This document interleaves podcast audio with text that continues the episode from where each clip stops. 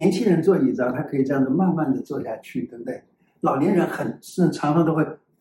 这样子坐下去，这样子会把这个屁股啊，还有这个腰啊等等这些地方的肌肉都给弄伤。所以呢，要练习慢慢的坐下去。老年人可以这样的，一面扶着，慢慢慢慢这样坐下去，然后慢慢的站起来，这样可以使得腿的肌肉、臀部、腿、膝盖以及小腿的肌肉都变得很强韧。那么这样子慢慢慢慢练习，好，等到练习到更好的时候呢，最好是能够直接蹲马步，